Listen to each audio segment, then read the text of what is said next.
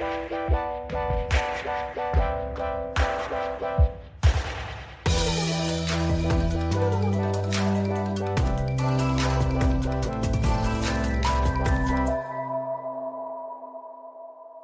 good morning. Welcome to the offices of JB Hunt. And with me today, I have our president and CEO, John Roberts, to really have a good conversation with all of us around how we think about our cycle of innovation and more specifically, how we're really viewing digital transformation inside our company.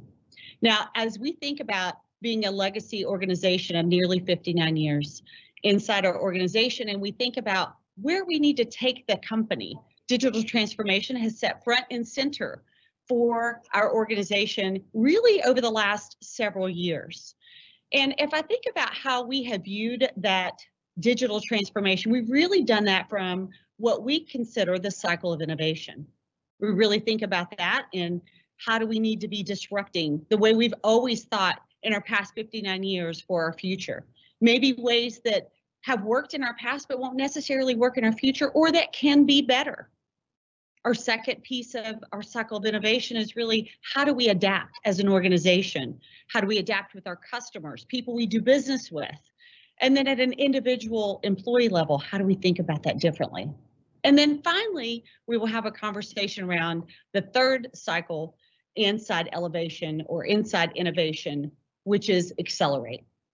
And how do we think about accelerating the company for the next 59 years? And so, John, I really want to turn immediately over to you to really think about you have led our organization for the last 10 years. What do you really think necessitated um, the idea of digital transformation for our organization? Well, good morning, Shelley, and thanks for the opportunity to, to have this discussion. Uh, I am uh, thrilled with the ways that we can communicate differently, even in the midst of this challenging time. So this is a little unique, but it, it works. I, I have the, the good fortune and blessing of having been here for almost 32 years inside JB Hunt. And the one thing that has remained constant here is uh, evolution and adapting to the needs of our customers and allowing ourselves to be able to change. And I think the digital transformation discussion is really one that hits right in the center of, of that overall idea of entrepreneurialism and moving towards the better answer. And, and I know that if I look back on that 10 years, the first five or so of, of my 10 years as CEO were really kind of almost the accelerate phase of the prior innovation, where we had built some wonderful ideas, answering some really good questions for our customers. And so we we really took advantage of that. But as we kind of got to that five year mark, it started to feel like, and you know this well because you were right there with me, that there there were changes in the air around how we were going to do business. And it always kept seeming to come back to that that technology, that enablement of information and how we put that information together. In a way, it was a little bit defensive in the beginning because we had this mainframe, speaking of legacy, this kind of really, really rich model that's 20 years old that's no longer giving us what we need. So we started talking through a modernization and and that that evolved that conversation really opened up to what else could we do if we had, you know, more bandwidth and and flexibility and access and and what would we be able to do for our customers, our people with more data? And I just think that that began a very, very important conversation for us back around that five-year mark, coming out of that, you know, prior phase of innovation. And, and as you and I talk a lot about these cycles, you know, when I look back and see that, I see us really making sure we did well with what we had built and then recognizing early that more change was coming and that's where that that digital um, uh, evolution modernization expansion really presented itself You know, John, that reminds me of a marketing meeting we had, and this was early on. This was back in, you know, 2012, 2013. And it, actually, our customers had been asking us for a way to connect more online. And we developed our very first phase of Shipper 360, working with just a handful of customers. And in that marketing meeting, our head of marketing said, you know, our customers have hit Shipper 360 800,000 times. And I, I remember thinking, wow, you know, we haven't advertised, we haven't really talked a lot about it, but that was surprising how much um, people wanted it. But he said, what I think you'll be more surprised is the fourth most trafficked reason people come to jbhunt.com is if they were a carrier trying to do business. And they did that 1 million times. And that for me was a moment where I thought, wait a minute, that that one place that they come to is actually embedded in our website. You got to go through a, a, big maze to get there. And it was a 10-year-old web page. And they'd done that one million times. And it was in that marketing meeting, John, that I remember us all sitting there saying, wait a minute, it was an aha. We actually have both components of a marketplace. Mm. We have the shippers, we have carriers. What if we were to think about this more strategically, what could we do? How could we disrupt ourselves? And so, John, I wanted you to talk a little bit about that from our leadership team, because from that meeting, you actually took us through this conversation, multiple conversations, to really help us think as a leadership team that disruption that a marketplace uh, would do for our company. Can you talk a little bit about how we had to disrupt our own thinking, even at the executive level? Yeah, the the the evolution of the company has has shown us over and over in when we started intermodal that the base business we had could evolve. Then we I think about the brokerage business that that was really a, a competition in a way to our uh, connection to our our assets. And and those things were allowed to live and and breathe and they felt natural. But what we didn't really fully embrace, you and I and other members of our leadership team have become very uh, um, focused on and disciplined in really executing mm-hmm. on the plan we have.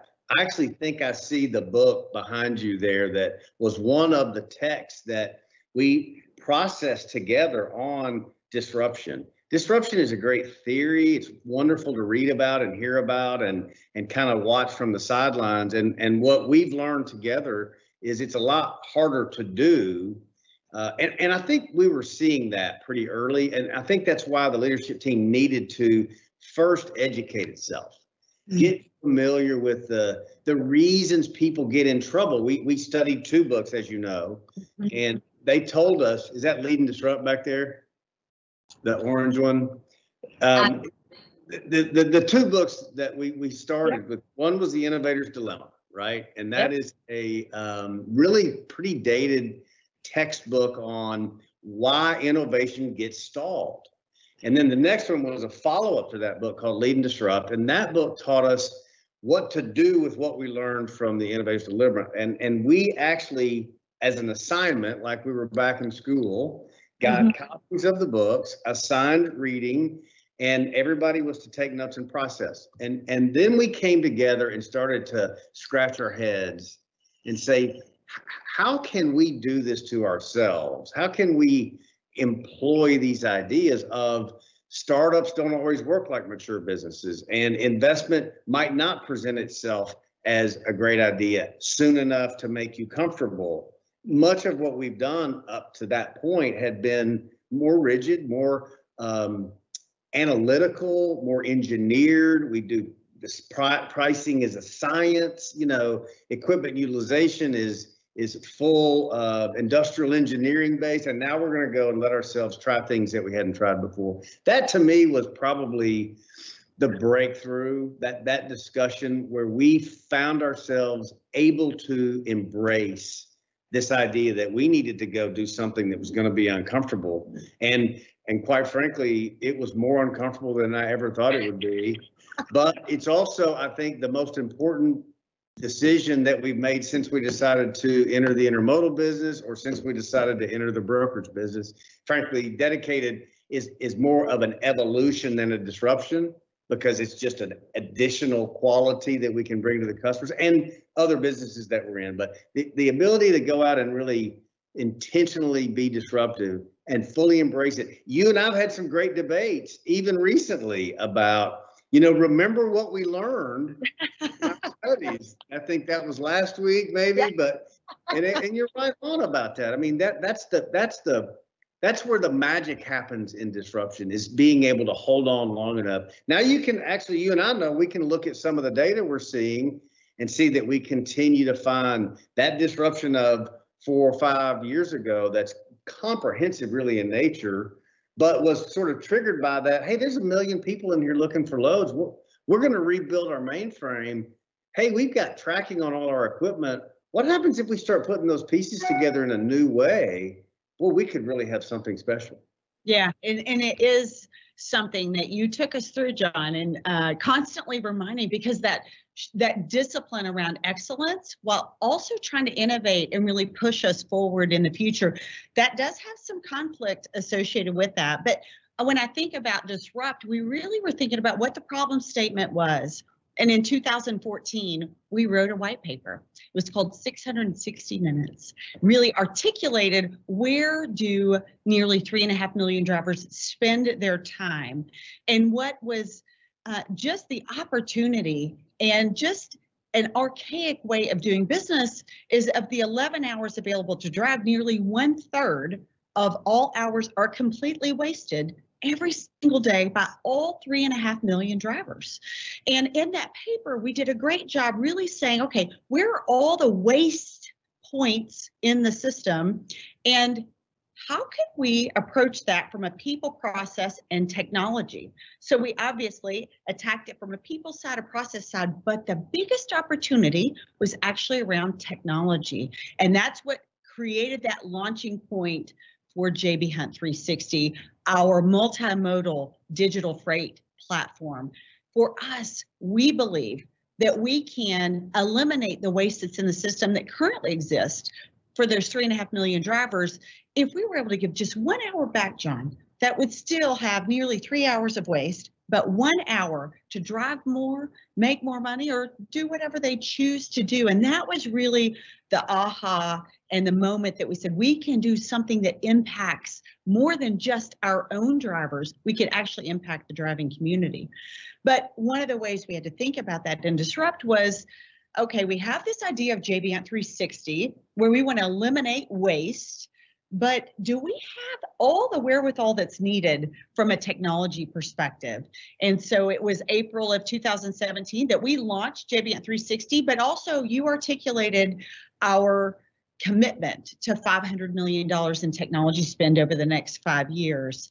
And John, you did something that's that uh, is very different for our organization. All of our executive team has actually grown up inside the company, but you really did something very strategic for our organization and looked outside for our CIO, our, our then CIO was retiring and you chose to look outside for that. Can you just walk through what necessitated that need uh, to really bring in someone from the outside inside this legacy company?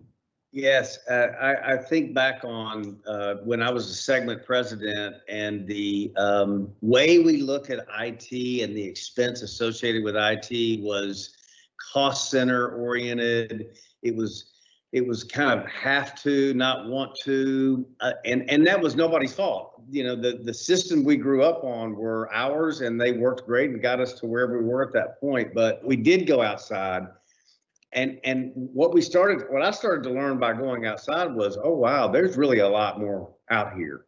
There's really a lot more knowledge and experience, awareness for other systems, and and Stuart, who's our new CIO, not new anymore. He he he tries to tell me he's the outsider. I said, no, no, you're you're on the inside now. We're, there's no more of that stuff. You're part of the part of the clan.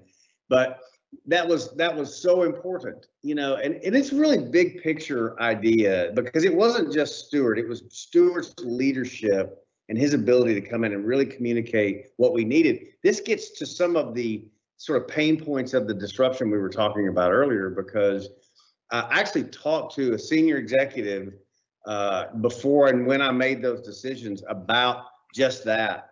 And he told me that prepare for a lot of pain and suffering when you try to implement changes because your team is going to be very protective and rightly so.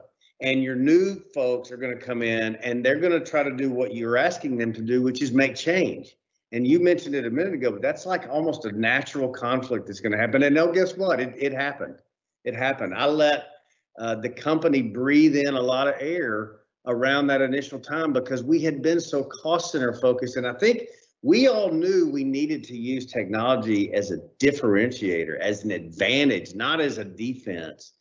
And we, I knew, and we all knew, and I had to kind of make sure we got there was we got to spend some more money here we're going to have to let ourselves invest in our future. I have some of the best P&L managers on the planet, I'll tell you, and that's where you get some interesting energy discussions around wait, wait, wait. And you know, I'll say, Shelley, technology is one of the most difficult things that we manage because it, it doesn't behave like our equipment or even our people. It's hard for us to see it. And get it in a box and make it, you know, do what we want it to do. And if it doesn't do exactly what we want it to do, we can't always as easily see why as we can with other things we're used to managing. And that amplifies the challenge. You know, we with Stuart, we uh, really let him build his team. He he picked a lot of people that were already here with us that knew our systems, knew our culture, and he went outside quite a bit and brought in new leaders with different skill sets. You know, we've we've significantly increased our staffing in our engineering and technology teams, I think by as many as 1,200 people. Um, we committed ourselves to a facility on campus that we opened just recently uh, that's very centered on the kind of environment environment that we think is appropriate to to learn and build in our training and technology center. And so I think that all of that was the building uh, of what we can now look back on and say, you know, that's how you start. You got to make the commitment, then you got to bring the right people in, and you got to let them breathe a little while. Now, let's be sure we all also know that's not a blank check forever. Uh, we got ourselves to a place where we felt like we had a proper investment, and, and now there's more discipline in that area. But I think that we're ready and and and able uh, to to really look out. And I see data I see facts, I see trends that really, really encourage me. I think we're very much on the right track here. Yeah, I do too, John. And you talk about some of that change, the adapting that we had to do personally.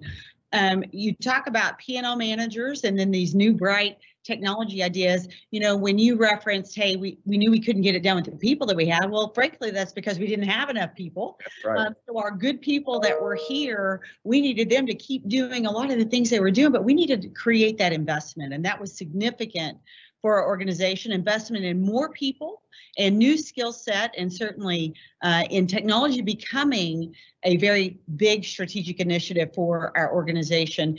But you also introduced to our company a new discipline. And I, I say this is probably one of our greatest uh, diversity and inclusion efforts that we have made, and specifically pushing us in innovation. And it's something that we call internally elevation, and that has some pain along with it too.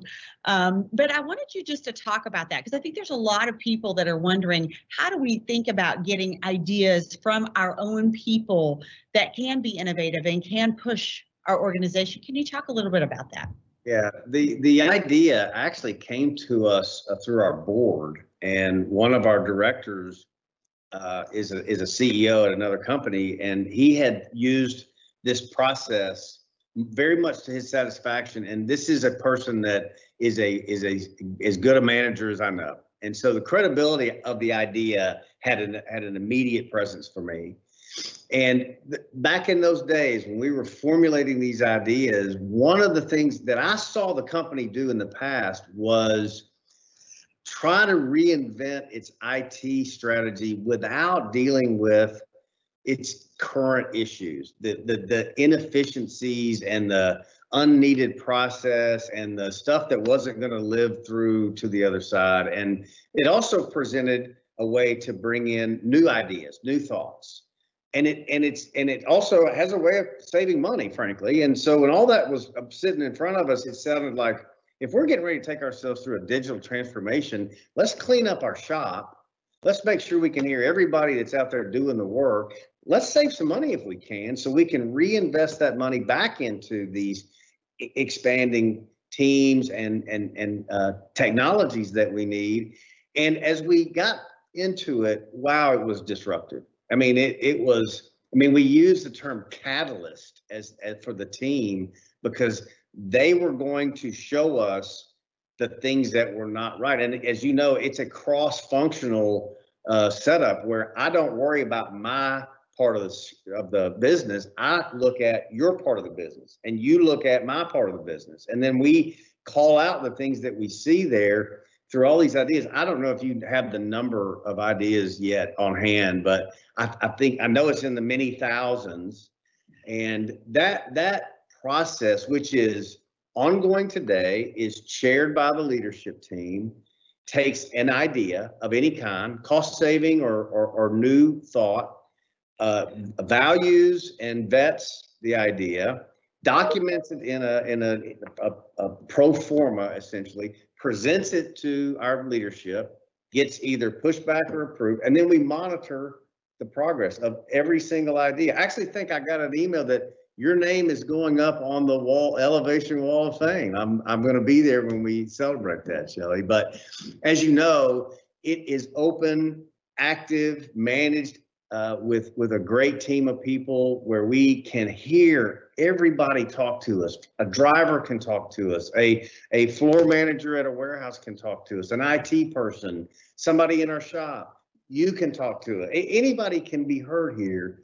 And I th- I think it was vitally important to stabilizing. So what we're building, we're building on at least a better process need than hey, let's don't worry about what we're doing. We got everything right. Let's clean that up. And then, and what we've learned is we should keep it going because it's not only a good way to start for your IT, it's a great way to, to run the business. And I, I suspect it will live on for a very long time. John, it was exciting for our people. I remember when I started 26 years ago, I had all these ideas and didn't really know who to talk to about them, or even if they were good ideas. I didn't know a lot about the company. This is a great way for all of our 30,000 employees to engage directly with our executive leadership team by submitting their idea. If they have a great idea to increase our revenue, reduce our costs, or just make this a better company, we want to hear from them. And they get the opportunity not just to submit that, they also get the opportunity to hear directly back on what we thought of the idea and if we're going to go. And so far, John, we're well over 20,000 ideas uh, that have moved from our people. And, you know, we approved nearly, it's, it's over a thousand at this point. But one of the things I love about that too is some of our new technology ideas came out of elevation. And so that's the way we think about innovation from an employee perspective. But you know, we also think of innovation from our customers' perspective. And so you ask me three questions on a regular basis, John, leading commerce. And it is what do our customers want? Is it logically adjacent? And can we make money at it? And so when we were thinking about digital transformation and even just new ideas, we actually hosted our first customer advisory forum. And this was pre JB Hunt 360 to give our customers a sneak peek as to what we were thinking about. And I remember in that very first setting, they actually disrupted our way of thinking because how we were coming to market, they said, we really love that idea, but what if you were able to take live load freight and include that with dropped trailer freight and thus born brand new our 360 box innovation. And that was even before we launched that put us in motion to start thinking about that. But that's been something we've done for a long time. You've always said, hey, what do our customers want? And it reminds me of a really great customer story that really launched one of our segments as an organization from a conversation that you had directly from that customer. I thought maybe you could share that. Yeah, the um, that, that meeting particularly was uh, the kind of thing where I think we we embodied that that question. And and this particular story is is a similar meeting. It's a customer interaction um, where we're talking about things we can do. Now, remember, it's really important that the, the, the culture at JB Hunt allows for these conversations to be real immediately because we know that if the customer wants it and it's logically adjacent and we can find a way to get a proper return on it, there's nothing else that, I mean, nothing else would be in our way. This particular discussion was with Whirlpool and I think that th- this, this time we were in, I was running DCS and we had faced this headwind again, kind of like what we were talking about in the, in the 12, 13. You know, we're doing great, we're running the business well, we got good position, but we're gonna need something else. We're gonna need something more. And we need to get ahead of that because those things take time. They, they don't, you, you should not start thinking about your next idea when you're, you, you need it. You should start thinking about it far in advance of when you think you're going to need it. One of the conversations I kept having with different customers was home delivery, final mile. And I, I had several discussions. Uh, and this particular event took place where we were in an intermodal meeting talking with this very large customer about what's happening with that business. And on a break, I turned to the guy that I was I was working with and said, "Hey, we really have interest in getting into final mile delivery. We don't think there's an, a very good national footprint. This was this was probably what 10, 11 years ago. And we don't think there's a great value proposition there. It seems to be things that we're good going to be good at, customer service, utilization, communication. And uh, he said, well, there really is a gap. And I'll give you, he gave us, he said, I'll give you Little Rock to see if you can do it. And we shook hands. Uh, You know, kind of thinking about it now, it reminds me of, of the old days with, you know, Mr. Hunt riding around on a train saying, well, let's just give it a try and let's shake hands. And th- these, these are great people. Uh, you know, we build so much trust uh, because we, we try very hard to keep our word. And and while it could be in the short term, it can be a little bit painful. That credibility over time is who we are. And you can still shake hands if you have the right history and, and relationship and go try something new. We'll work out the details. There's, there's, there's always the right uh, discipline to be taken there. But we got in the business in Little Rock and it worked. And then we went to Tulsa and then we went to Joplin and Wichita Falls and and then all of a sudden we found ourselves in Los Angeles. And it, it really um, was very different in LA. And we were really struggling. But we kept at it and we overachieved there. We took on one more large market. And next thing you know, we're in a conversation about a national conversion. As you said, it, it turns into a channel strategy for the company, one that I believe will be a primary source of uh, value uh, presentation to our customers and investment uh, quality for the, the, the people of the company and our investors over the long time, a, a main event for us. And it really did all come down to what does the customer need? Is it logically adjacent? Can we make a, a, return on it? And having the right conversations with the customer.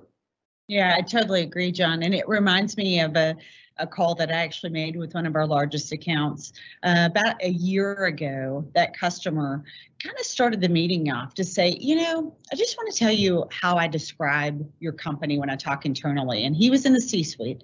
He said, I really think you're a say do company. If you say it, you're going to do it. And, you know, I brought that back. It stuck with me so much that I'm like, you know what? That is what I believe uh, builds our company, our company's trust with each other, our customers, the people we do business with. Um, and John, I think it's also our, our commitment, our commitment to what these new ideas are, being committed to being disciplined P&L managers, but also committed to the new way of thinking, being able to disrupt ourselves, being able to adapt. And then finally, our third phase, John, of cycle of innovation is really how we accelerate.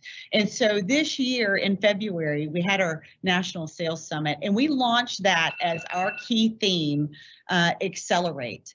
And John, there you actually unveiled our new mission statement as an organization. And if I remember right, you actually created our first mission statement that at least any of us know and remember, and that was nearly 20 years ago. But we have now changed our new mission statement to create the most efficient transportation network in North America.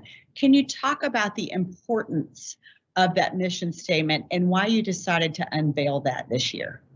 Yes, and it is it is such a great step forward. Um, I think a mission statement should set a direction and a calling.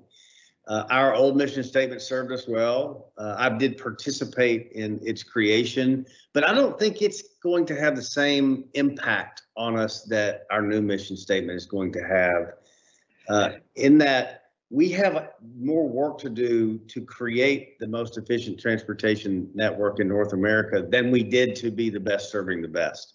There's, there's a, a little bit of um, subjectivity, whereas here we know what we have to go do. And how will we do that? Well, we have the basic blocks to work from. Our, our intermodal network is hugely efficient but the real and, and our fleets and dedicated are highly engineered and, and a lot of waste is taken out there.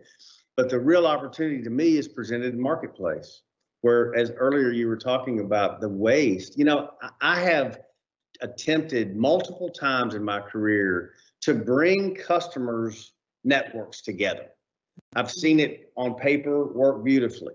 Uh, one of my first assignments was to marry all of the freight from a very large uh, corrugated company to a CPG company because they the, the corrugated company was the largest provider to the CPG company, and it we we made it work on paper. But and then, and then there are other examples of even companies that have been started that have tried to bring the two, you know, um, energy sources, the shipper and the carrier, bring the shipper and the carrier together so that they can take advantage of taking that waste out. And, and people have tried over and over. Here, we're seeing it now. That one hour a day is a winner for the shipper, for the carrier, and for the people that can facilitate the coming together of those parties. And by by using this technology in real time with transparency, I am absolutely convinced because it is a win-win-win scenario that we'll, we will be able to demonstrate picking up that hour. What does that hour give us? It gives that carrier, as you said, more time to drive. That means they have an opportunity to make more money. That that one hour of waste taken out presents more capacity to our customers so they can take advantage of maybe a more fluid market. Probably we'll be able to get to better pricing because our carriers and ourselves are not going to have to price in that waste management because I'm not, I'm going to waste three hours. I'm going to deadhead. At the end of the day, this is the, the ingredients are here. We know the connection. We know from the data that, that, that the opportunity is, is in front of us. We just have to have the technology really work for us. Uh, I believe that, and, and, and let me say one thing about the, the movement in ESG and in uh, a, a, real focus from business towards being more sustainable and more environmentally conscious. We has we have a duty, we have an obligation. Not only is this a great idea, we we have an obligation to push ourselves towards a more efficient transportation system. In our case, we're calling out to to to present to create the most efficient transportation network in North America. And you and I've spent a lot of time talking about this and and how we got there I believe the systems and technology will present us with the opportunity to take that waste out. And as because it is a winner for so many people, it will get the legs it needs, and we're already seeing it. Yeah, we are seeing it, John. And, uh, you know, as I wrap up our thoughts around acceleration, I really want to just uh, have us look to the future. You've spent the last 10 years in the role leading our organization. You've seen the company triple the size of our business double the size of our customers, grow 6x the number of locations we serve. And now you've really introduced this whole digital transformation. Can you just give us the next 10 years? Uh, you know, how should we be thinking? How are you thinking? And uh, maybe just give us a little color on that. We serve a market that we think is somewhere between 700 and 800 billion dollars and growing. We are learning, have learned and are learning how to present any transportation offering either by our own assets or through the management of others, other companies' assets. I, think that presents us differently to our customers than a lot of the people that we compete with. I think it gives our customers a reason to call us and a reason to continue to build the relationships that we have together because we can get to yes. And if we can't get to yes, we're willing to try to figure out a way to build a way to get to yes. And so, you know, 10, it took us 60 years to get to 10 billion. I, I was here when the company reached 1 billion. And my gosh, you know, we went from one to two. It felt like a, you know, it's, I don't know the number, but let's say it took 20 years to get to a billion, then it was two to get to 2 billion. And, and the, the, we use a term called the flywheel uh, scale model here where there aren't a lot of limitations. If that addressable market is $750 billion and we're at 10, why couldn't we reach faster, farther, especially with automation? Now, you know, I do want to say we have a heavy reliance on our technologies, our systems, but the core of the work is done by our people. Our systems and technology only enable those 30,000 people you referenced earlier to do a better job you and I both agree this is not about replacing people. This is about enabling people. Uh, our culture is very people focused, and it's important that we call that out regularly. And when we have the right people with the right tools, with the market as big as it is, able to reach in as deeply as we can, I don't know why we can't go bigger faster.